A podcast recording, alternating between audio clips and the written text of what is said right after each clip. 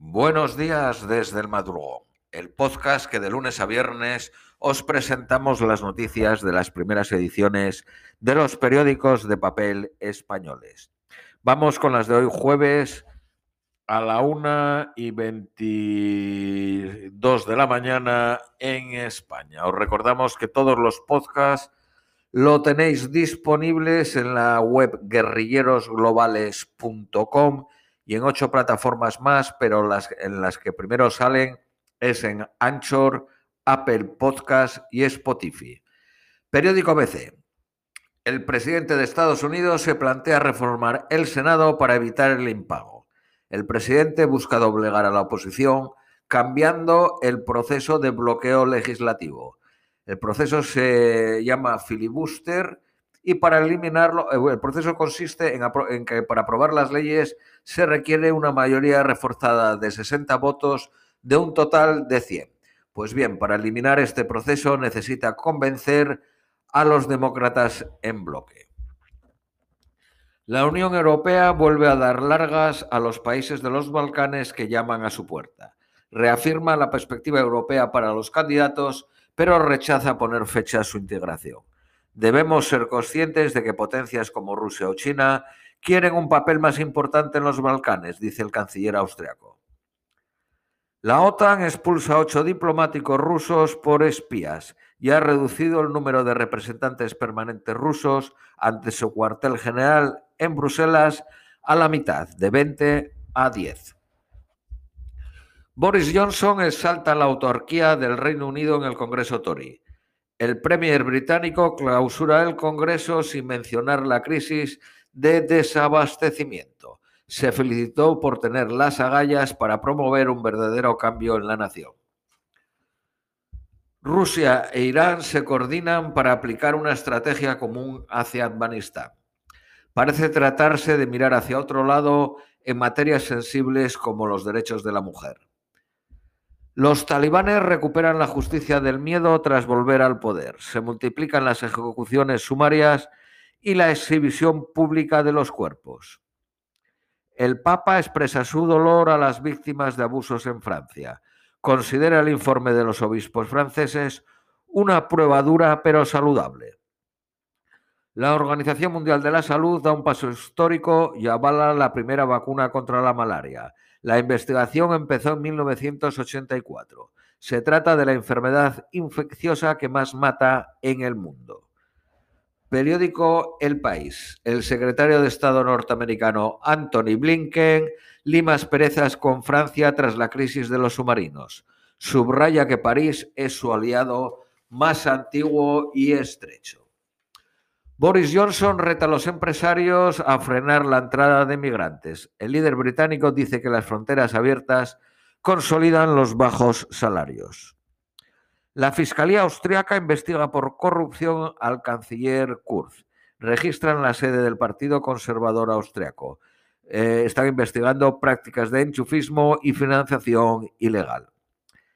El presidente de Nicaragua, Daniel Ortega, tilda a los obispos de terroristas en el inicio de la campaña, tras el respaldo de los obispos en la ola de manifestaciones en abril de 2018. Taiwán alerta de que vive su peor crisis con China en 40 años. Asegura que para el 2025 Pekín tendrá la capacidad de invadir la isla sin temor a las consecuencias internacionales. Los estudiantes turcos sacan los colchones a la calle. Los jóvenes protestan por el precio del alquiler de la vivienda que se ha disparado con la vuelta de la educación presencial. El análisis de virus en aguas residuales detecta epidemias antes que los médicos. El Papa deplora la larga incapacidad de la Iglesia ante los casos de pederastia. El Fondo Monetario Internacional prevé que la subida de precios toque techo este otoño. Periódico Cinco Días. La empresa MediaMark ha decidido dar entrada a otros vendedores en su plataforma para competir con Amazon y PC Componentes.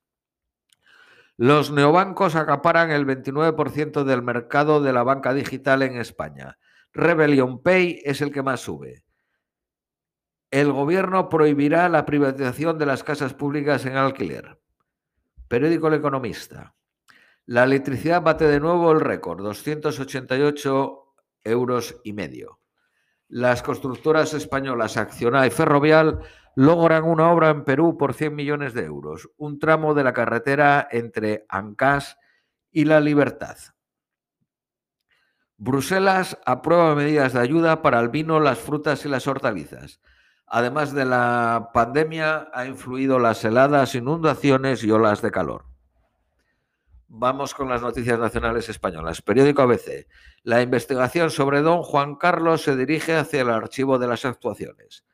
La Fiscalía del Supremo cuenta con terminar las pesquisas este otoño y sopesa el sobreseimiento. La inviolabilidad, la prescripción, la falta de pruebas y las regularizaciones fiscales inclinan la balanza a favor del rey emérito. Un informe policial destapa que el hijo del líder del Frente Polisario, de Gali, también entró ilegalmente en España. La exministra Laya y su ex jefe de gabinete han intentado taparlo con un permiso concedido cinco días después de que llegara. El Partido Popular amenaza con no aplicar la ley de vivienda y la llevará al Tribunal Constitucional. Las regiones populares avisan de que no permitirán que se invadan competencias. Varias regiones del Partido Socialista sí aplauden intervenir precios.